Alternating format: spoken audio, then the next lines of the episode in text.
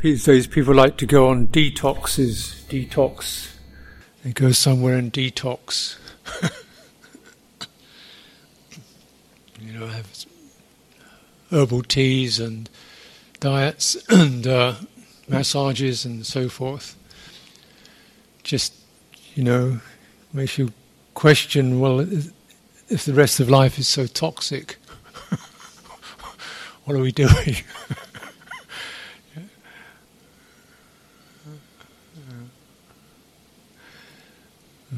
The meditation retreat is like a detox of the mind. And, but the point of it is that perhaps if we learn a few things, we could also stop getting toxic. yeah. so, so it's a little more than just remedial. It's also altering a foundation where one takes in toxins or even fabricates, constructs toxins for the mind. Detox or purification. purification of chitta.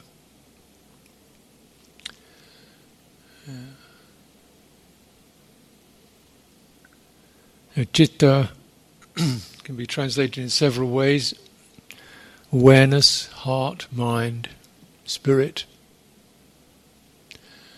Uh, it's, it's, not the thinking system, though the thinking system occurs to it. This is where thinking lands, uh, it takes energy from the chitta to think. Chitta gets activated in order to produce thought. Um, the chitta gets activated in order to produce emotions and impulses and, and intentions and drives. And the chitta can also, through cultivation, can also stop doing that, can relax, not uh, produce thoughts and emotions and drives and still be present. In fact, this rest state is considered to be the supreme happiness, su- you know, supreme peacefulness. Uh,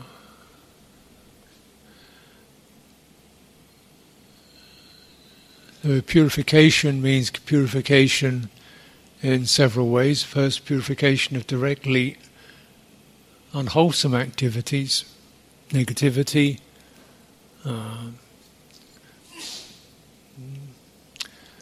abuse, indulgence, conceit,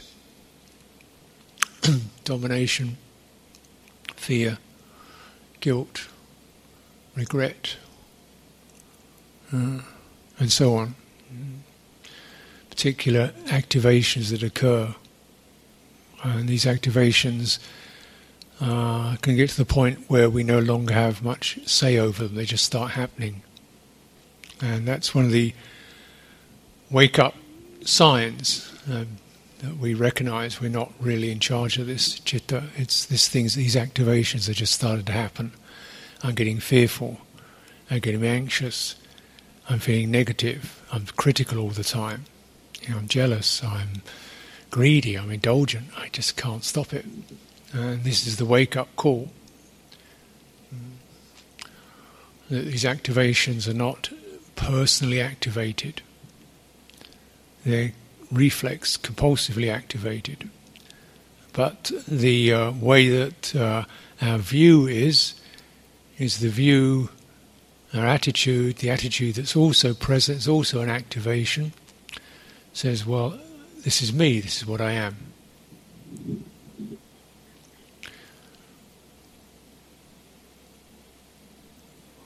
So you could say there are two levels of activity, uh, and so we have the direct activations, which can be extremely unwholesome and unpleasant, disagreeable.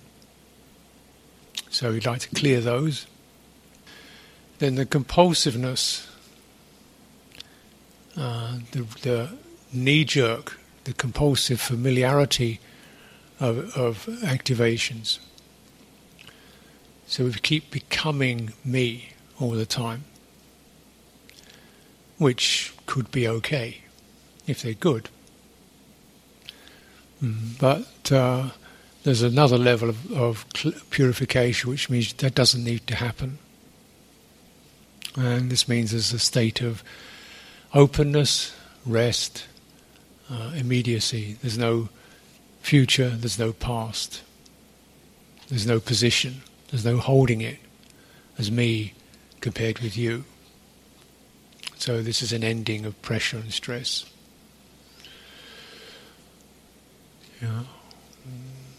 The pressure and stress to always get it right. The pressure and stress to always be on top. Pressure and stress to be always every someone that everybody agrees with and likes. The pressure and stress to be responsible and make sure everything works for everyone else.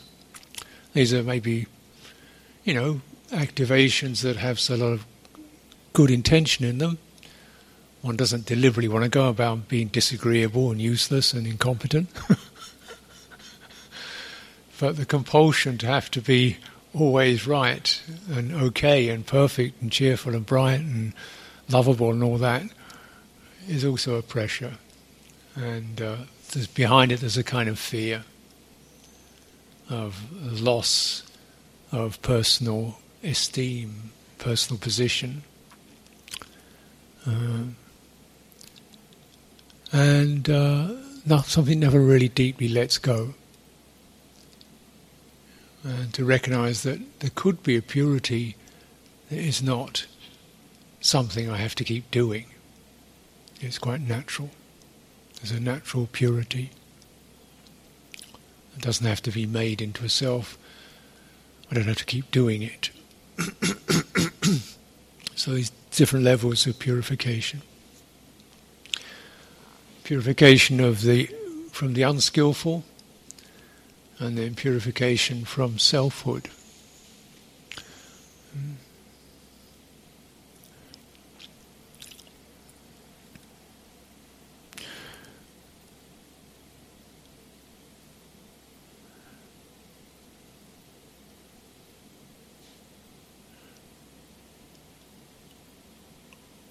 An important resource in accomplishing that purification is um, energy, awareness, and energy.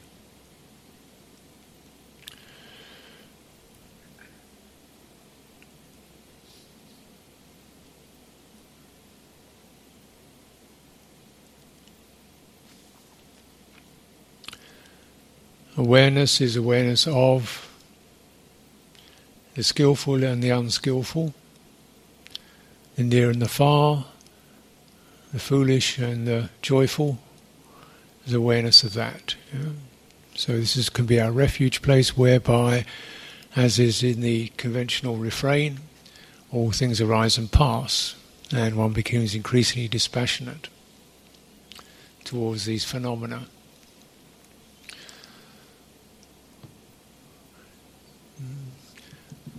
This alone, I think, is inadequate in terms of practice path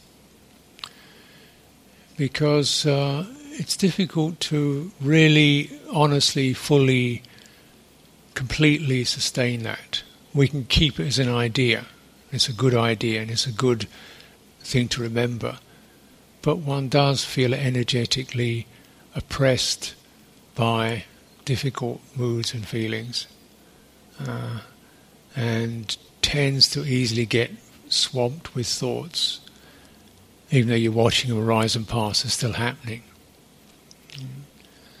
So we find the, the quality of energy helps to generate a particular power and strength that really drains the uh, or resets how our mind, our chitta gets activated.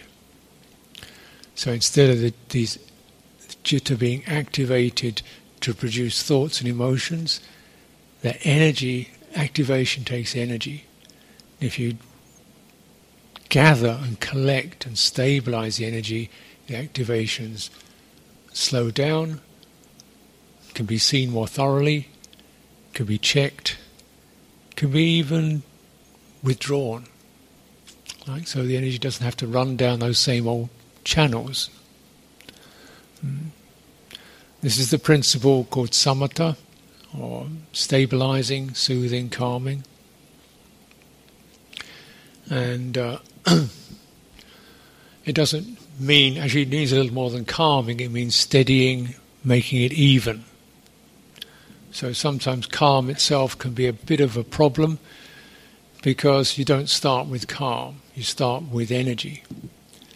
And you use energy to stabilize, and as you stabilize, then calm arises. If you calm, you start trying to calm things down, you tend to suppress or go a bit numb or sleepy. So your first inclination is to energize in a different way.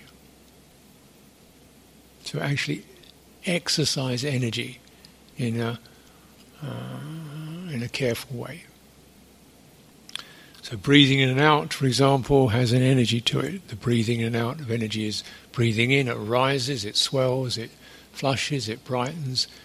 Breathing out, it releases, it soothes, it calms. So you need both of those. You need the positive or the, the driving, the activation, the sense of brightening up, breathing in, and you need the discharge, relaxing, soothing.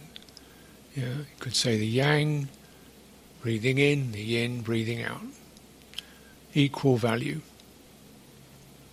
Uh, clearly, they're both necessary and energetically they're both necessary. So if you widen that reference to not just the air breathing out, but your energy breathing out, letting go, releasing, r- relaxing, softening, widening. Can you do that? How much of your life is spent doing that? Is it 50 50? Or is it actually most of the time you're energetically pumping to get the next thing? It's like you're always breathing in, except it's not the air you're breathing it's your energy is always the next thing, prepare for the next thing, and then the next thing, and remember that, and don't forget that, and phone so and so, and this is happening, so better turn to that. It's always a, a rising, rising, rising, rising, rising, rising, rising. Yeah? Isn't it like that? Particularly in a busy mechanized life because machines don't breathe out. Breathing out is a waste of time. Mm. So in the productive world, it's all breathing in, all energizing, quicker, faster, and the human being is dragged along to operate in the same way, to move faster, quicker, uh, more that in, in, in, more the yang, and it produces, um, yeah, it, power, but also the defective elements of the yang, which is, becomes brutal and aggressive, uh, forceful. So business can be quite brutal. Traffic gets brutal. Yeah, pressures of daily life. You would start to shove and barge and push and speak sharply to each other. The, the brutalization was when the yang has no yin to release it to soften it, to you know, to listen, to take in, to diffuse the discharge. And this element needs to be then cultivated. But it's not the, the, the discharge, the yin is not a kind of collapse. It's a steady, suffusive expansion, gentleness. We widen, soften, widen, soften.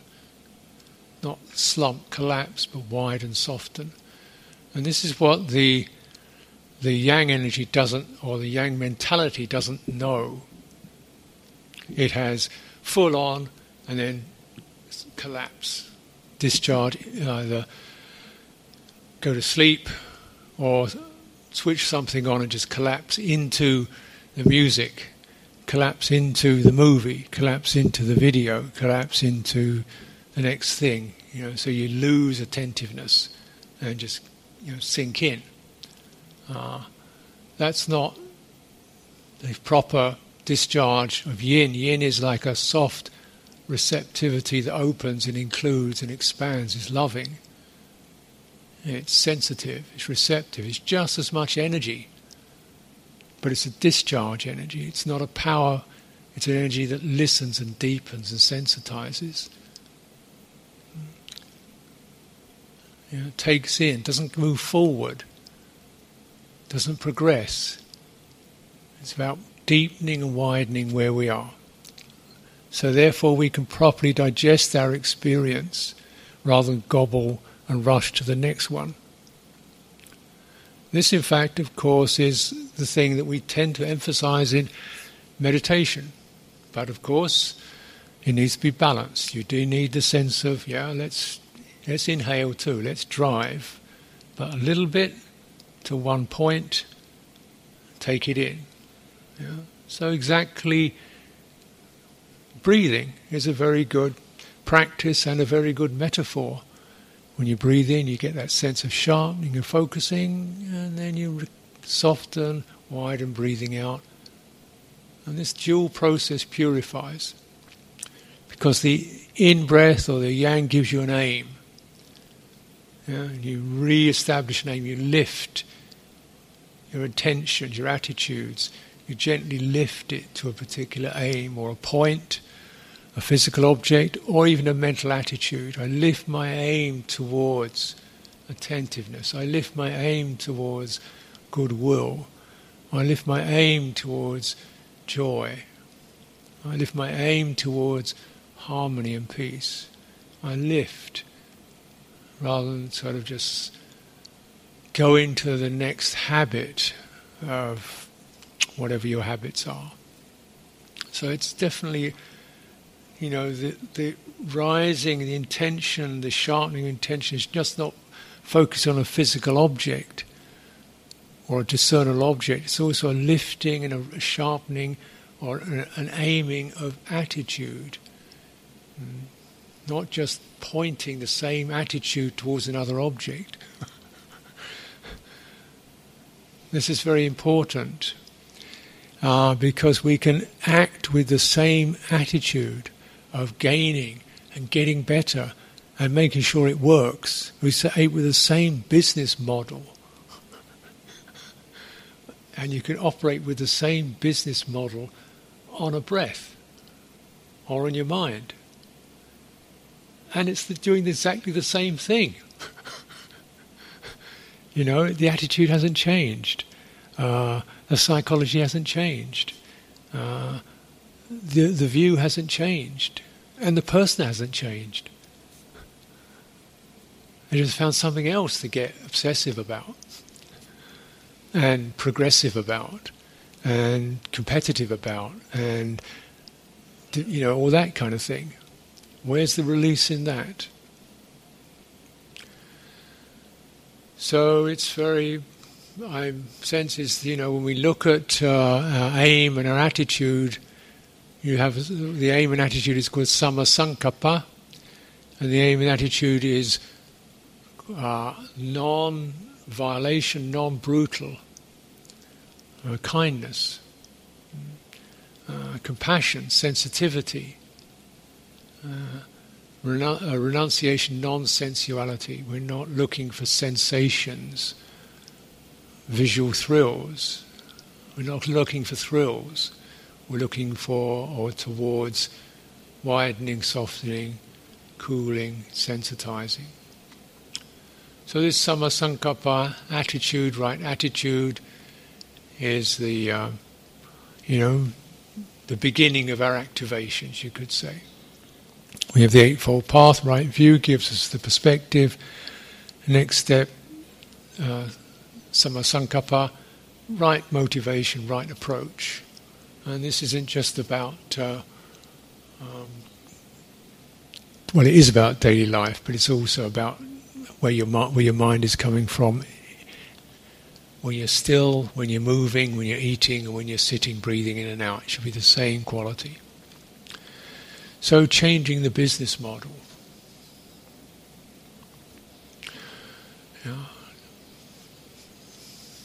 Because there are certain other qualities to that model that make it defective.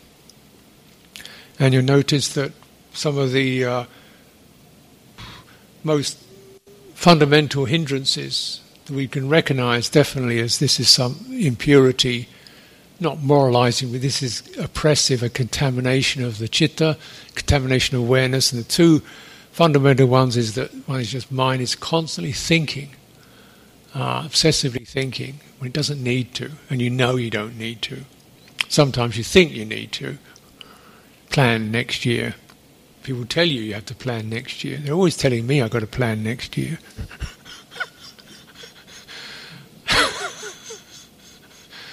so you can get it, you know, on the brochure and so forth. so everybody knows in advance what's going on. And you can see, yeah, I can understand that. But, you know, is it possible to not plan, have 10 days or a day or even an hour of not planning for the next thing? And you can see how the mind wants to do that figure things out because it has a certain security in it. Oh, now I know, now I know, now I got it. There's a certain familiarity. I've been doing this for the last 10 years. So it's become a habit. And it's become a habit, and the habituation, it's become a person. Yeah? It's become who I am. And there's a second level of impurity. See, if, if the thing continues, it becomes who I am. Once it's who I am, everything I do is going to be affected by that. And I start also every, I judge myself in accordance with my ability to do that. And the sense of the business model is it's always got to get better. And improving personality. Yeah. Where's the, where's the release in that? Stress competition, self criticism, performance. Uh, so, this obsessive thinking, even if it's not particularly unwholesome, sometimes it gets unwholesome, critical, negative, craving, and sometimes it's just endlessly planning, worrying, um, fantasizing. This and the other um, very obvious hindrance is the sleepiness or dullness, which is a little more than just feeling tired. You know, you're told, I just had a rest, how come I'm still feeling tired? And day four, I'm still falling asleep. Why is that? It's not because you haven't had any rest, because the mind, when it's not hyperactivated, doesn't have anything to rest on. We get so used to being in the activated state of thinking and planning and working things out and being stimulated that when you pull the plug on that, the mind keels over. And it, we didn't notice it before because before maybe when it was we'd finished our work we switched something on we listened to a sound, or we went to a movie, or we had something to eat, or we had a conversation. So the mind was supported by another set of stimulation. Not necessarily unwholesome, but you know, wholesome stimulation of some kind gives it something to hold on to. Now, when that's taken away with renunciation, and this is a renunciation experience, bulb. Uh, and yeah, you, so you see it a lot. I see it a lot in monasteries. Monks are always falling over. Not all of them, but a lot.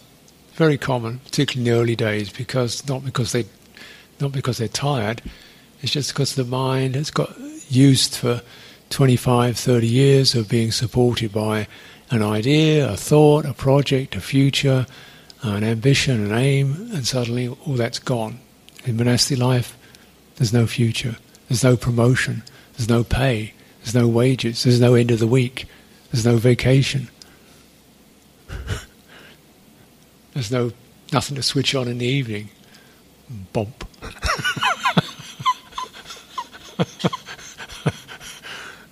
and you go, you know, and you can even get used to it. Like meditation is that time when you get used to that experience, and then it really is very difficult to change it because the person has built, become built around that. The low energy state has become, I feel calm. Well, yeah, look pretty calm in a way, but uh, yeah, uh, uh, you know, because in a way, yeah, you are deactivated, but the yin energy isn't there. There's just the removal of one without the amplification of the other, of the receptive, the sensitive, the opening, the the subtle. Yeah, we have the aiming and the intentionality and the sharpness of that, maybe, but you don't have the the the widening and the sensitizing and the timeless, yeah, suffusion quality. And without that, we often overstep. We don't notice things, so the mind is moving too fast. You don't notice subtle effects. You don't notice the links of how your mind jumps from one thing to another. It's just suddenly gone to there, and you didn't notice how it happened. But it's the subtler energy is able to sense. Oh, there's the beginning of that mood, and it begins with a certain tightening or a certain running or a certain, you know, slipping away, a certain loosening or a certain tightening. And these are experiences that we can become more conscious of. So, energy, working with energy uh, and balancing it, steadying it, stabilizer, equal energy, equally breathing in, equally breathing out, equally aiming, equally opening, equally receptive to attentive, mm? equalizing them. Many people need to strongly emphasize the receptive because it is so diminished in our way of life and our culture. We need to emphasize and activate the yin aspect because it's it's um, hugely missing in the business culture that has taken over our lives. The work culture, which has taken over our lives. You know, it's now clock rather than sun. The day is ruled by the clock, not by the sun, sunlight and moon. Yeah. It's ruled by speed rather than breath, rather than rhythm of breathing in and out. Now, there are other um, ways of looking at this and that fit in with that also. So, what I'm saying, uh, developing energy or you, or balancing energy. Um, there's also a certain um, default position that we may not recognize because it's so usual. That is, we sense ourselves primarily, I would guess, most of us would sense, you know, well, if you had, somebody said, well, you know, like I can see see the shape in front of me with sort of, you know, straggly bits and things it. You know, where's where are you living? What's which is which is you? And you're probably going to go up here this is this is me. This is take a photograph of this, and and uh, I'm up here, and this is where I feel myself. I'm sensing from up here because it's where the, the eyes, the ears, and the mouth, and all that is all. This is the big headquarters up here.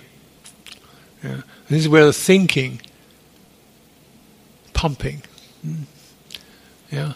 And there's a lot of uh, sensitivity in the face, muscles are pulling expressions, gestures. So this is a highly activated area, the head. And again, by and large, in our daily life, modern life, um, the head sits on top of the body, and the body carries it around.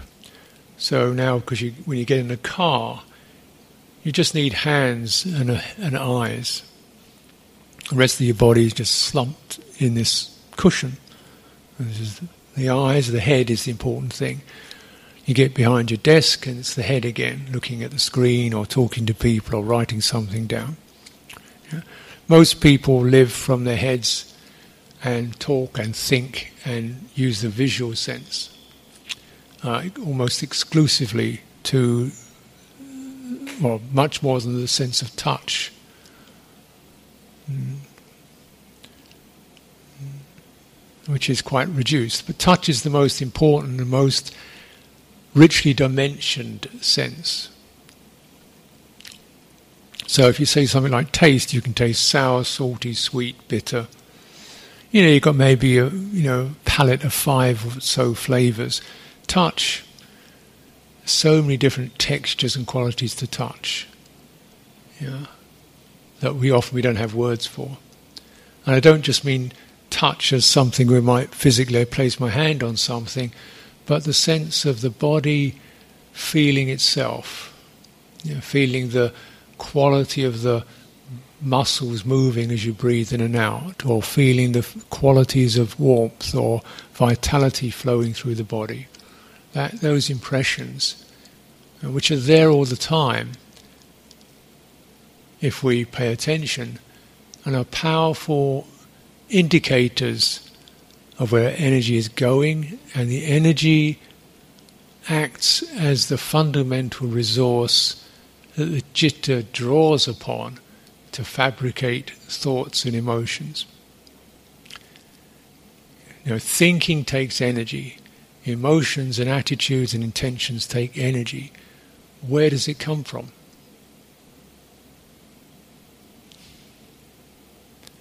Yeah, it's coming from the whole system. And the body basically feeds the mind, feeds the citta.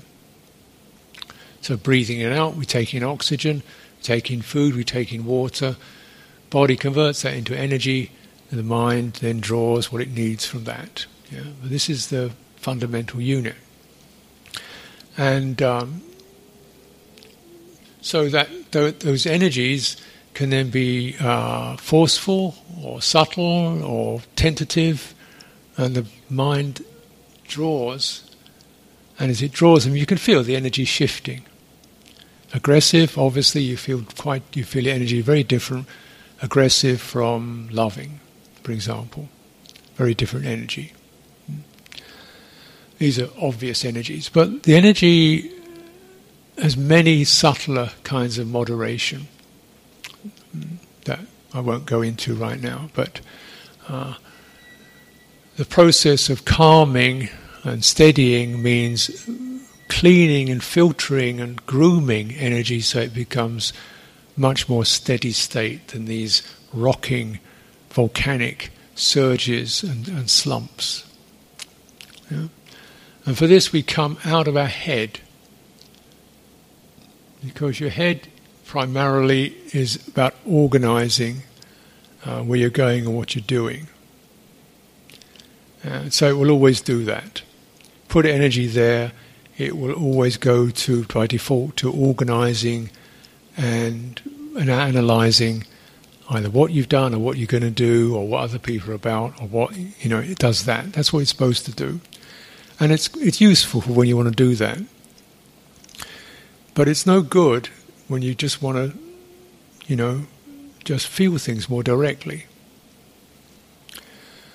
So the basis of energy, of where the body um, transfers energy, is through the abdominal center. This is where energy gets collected, where the air, the air is breathed, where the food is digested, and so forth. This abdominal center begins to transform the elements into energy, and then that can be then spread through the form, through the entire form, through breathing in and out. That would, that's the way of nature. And so when, when we return to that, that in a way is the benchmark we want to return to. Uh, know, the sense of just energy being formed, generated, and then we can just experience it. And what we want to form out of that, we have a little more choice over. Because it's not going by default into your head. It's not going by default into organizing and planning, and it's not going by default into the old personal form. Because the personal form has been concocted by social, environmental, domestic, karmic processes. Uh, they have to be understood, certainly, but we have a chance to reset so we're not just regenerating the same person over and over again, the same model over and over again. Even if it's manageable, even if it's interesting, even if it's fun at times, it, there's no liberation in that, uh, no final liberation in that. Yeah. You can be a good person by all means, uh, but liberation doesn't mean you can't be a good person. it means you can go from being a person to being open. And then when you need to be a person, then you can bring up those intentions and attitudes and organize things in line with truth rather than old, learnt, and often defective or obsolete attitudes and programs. Right? So, primarily, the person these days is programmed around the business model performance, achievement, goal, success, uh, and self critical, self conscious, isolated, because business is competitive. To get to be good enough, at least as good as the next, and preferably just the nosing ahead. Yeah. And that's perhaps putting it rather grossly, but I think we're, we're affect, we can be affected by that. Whether we, how much we believe in it, take it, I don't know. But we're that's the business model, and we are living in that. And so this is bound to drive us up into our heads, and then a constant search to be better. Push forward, push forward, and so that model then gets uh, projected onto meditation. And yeah, you can, you can get good, you can do it, and some people can get, you know, can definitely get better at meditating, but there's no final release in that. There's still somebody doing it who has to get better at it and claim it, you know. Maybe market it. That's the new system. Six weeks, thousand dollars, you can do it too. There's no release in that, is there? That's the business model. where is liberation? Yeah. Now, uh, so just beginning and tying some of these themes together, coming out of the head, out of the attitudes of our brains, of our social and domestic and personal uh, uh, conditioning, something more organic, natural, just being a body.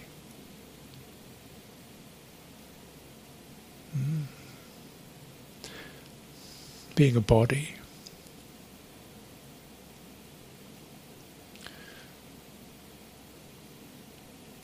But being a body in terms of uh, not just the physical appearance, there's no liberation in that.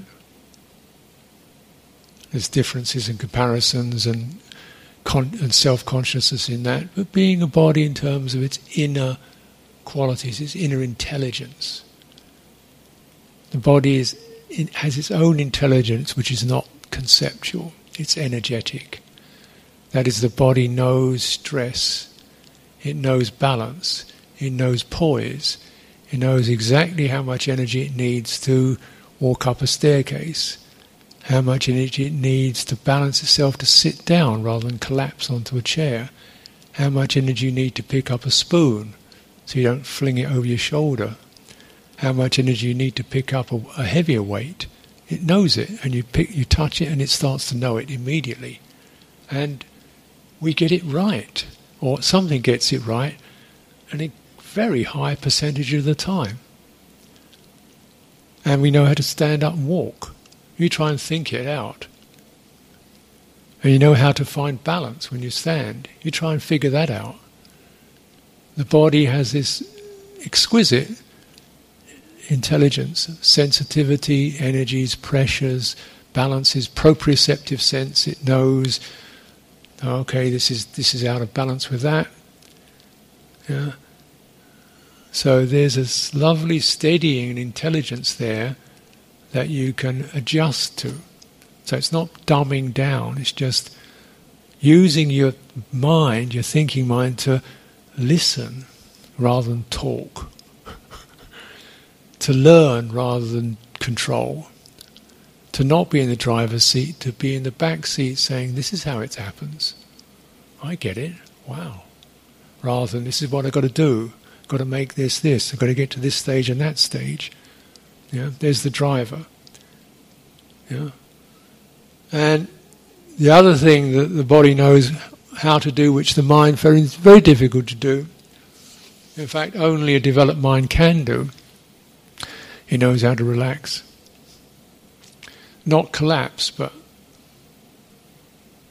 it knows very quickly. If you come into your body, it knows, I don't need that muscle, that can turn off. Don't need the fingers right now. They can rest. Don't need the cheeks now, the eyes. It's just this. That's all I need. This happening here in the diaphragm and the belly. Yeah. So because it's sen- you can sense through your body, you can sense the muscle tone is too is sharp, tight in this area. It doesn't need to be. There's nothing wrong with it when you need it. So these aren't judgments; these are assessments. Say, well, that if I need it, fine. But now I'm not lifting a weight. I don't need the arm. It can just take a rest. I'm not holding anything. The fingers can relax. And so this profound relaxation can come, resting can come, not through calming exactly, but through activating subtle intelligence. Maybe this is what calming is. You know, a process rather than a, rather than throwing a blanket over your mind and dumbing it down. It's about activating a subtle kind of intelligence to sense do I need that now? Does it, it's not a, not a dismissal, but now I don't need that. Because the body can do that, it can rest and turn things off, and at the same time, even more interestingly, it has a, another quality which knows it's still there so I can reactivate it. When you breathe out, it knows, it can let it all go because it knows how to pick it up again. And this is something that's uh, uh, means there can be a, also one reason why people find it, the mind finds it difficult to let go because of fear. Uh, a strange kind of fear, a nervousness.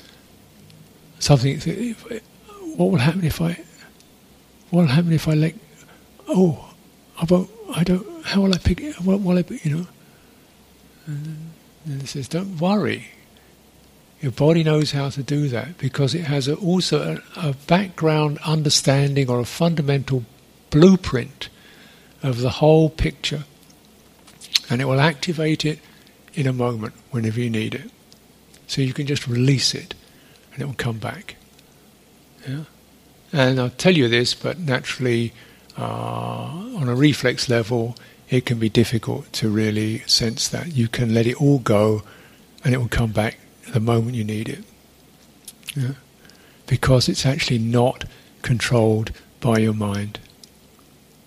Your mind can step off. That's the point. The body will be there when your thinking stops. Uh, when your emotions quieten down, when your attention relaxes, your body will still be there at a fundamental level.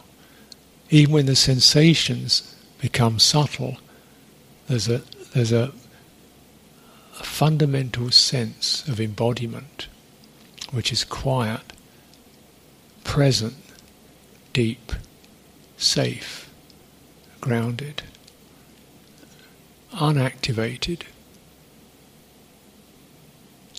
It is said one touches the deathless in one's body. One touches the deathless with one's body. The deactivated state, the unconditioned, could be accessed in this very body. It's not a sensation, it's not a feeling. You can't, you don't have a word for it apart from deathless, unconditioned. And it means that entire, it's like a computer, you can switch the whole thing off and then turn, open the lid it comes up again. How did the Buddha, you know, you know, I think one of the things I often kind of mused over when the Buddha realized cessation, how did he come back again? you know, he went to, so in his Nibbana experience, he goes into Nibbana, everything stops, quietens down, and then how did he, how did he come out? If it all stopped. what, what brought it back again? Did he forget something? or start planning for the next thing? Or no, it's like uh, you know, the, the, there's a fundamental sense that remains, an awareness that remains there that is fundamentally embodied, or awareness, if you like, more comfortable with that, an embodied awareness that remains there when the activities cease, and you can trust it because it's not conditioned by your society, by your karma, by your habits, by your personality, yeah, by whether you're good or bad, or what people think, or your success or failure. It's not conditioned by that. It's an enormous blessing. And if we can, you know, cultivate this quality of deactivating, there's a possibility that we could finally release even a few few moments, even almost on an intuitive level, you can touch into that. If you do something, it's a big shift. Even touching into that for enough, for one out breath, is enough to change your life. Because once that's known, something about the show is over. you know the rest of it is the show. And you can't really get so gripped and mesmerized and desperate about it anymore. So, energy. The yang energy, the driving, the energy, these are just concepts I'm using. Um, sensitivity, the requirements for those, centering in the abdominal region uh, to just uh, to help to reset our experience of embodiment from being up in our heads on top of our body to being in the center of it, where the head is something we can rise to and descend from. And the lower half of the body is as accessible as the upper. You can get down to your feet as easily as you can get up to your forehead. You can feel down your legs as easy as you can feel up your chest and throat. Yeah? So you, you reset, rebalance your body. Yeah? Both because this is going to give you a more thorough uh, cleansing effect through the entire system. It's also going to uh, even out your energy channels. So you're not always up in your head where it gets very compulsive and driven and then collapsing, you know, when it switches off. You've got something that's there uh, all the time. Even when you lie down, you can be aware with that. You can ex- your energy extends down to your feet. It's a broader energy channel. It's a broader energy field. Therefore, it's it's it's more open. It's less constricted, and it's calmer because it's not based upon the power drive. It's based upon yeah enough energy to you know, if you want, if you need to, you can push. But you can push back, you can resist. Yeah, you can aim, you can say no. Mm, that's the per- that's the yang, the protector. but there's also that which is just open, sensitive, enjoying. Uh, and the balance of these two is the, de- is the reset, the cleansing of our energy patterns, and the cleansing of our attitudes, the cleansing of our mind, and the substantial reduction of the compulsive person who's been formed in a particular way psychologically and even energetically.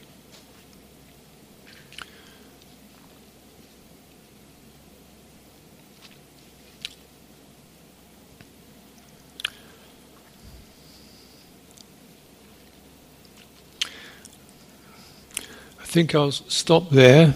Um, maybe some of these themes I'll return to. Um, so I've laid out a few um, concepts and ideas and reference points, and maybe one of the two of those have remained with you. I don't expect all of it will.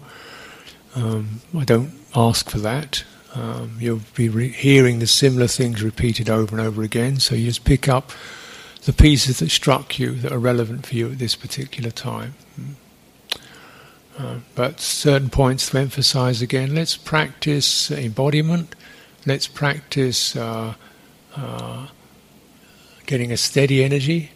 Let's practice uh, contemplating body from the inside so we can feel where we feel tense or sharp or bright, and can we spread our energy over the entire body? And can we be less oriented through our eyes and heads? Can we also learn to not be so driven forward, but also to be able to rest, pause, soften, widen to the moment as it's happening. Less concerned about the next thing or the progressive state, much more involved with deepening awareness into what's happening right now. And seeing within that, what do I not need to keep doing now? Where can I find myself feeling more comfortable and settled now? Hmm? If any progress considering in those terms.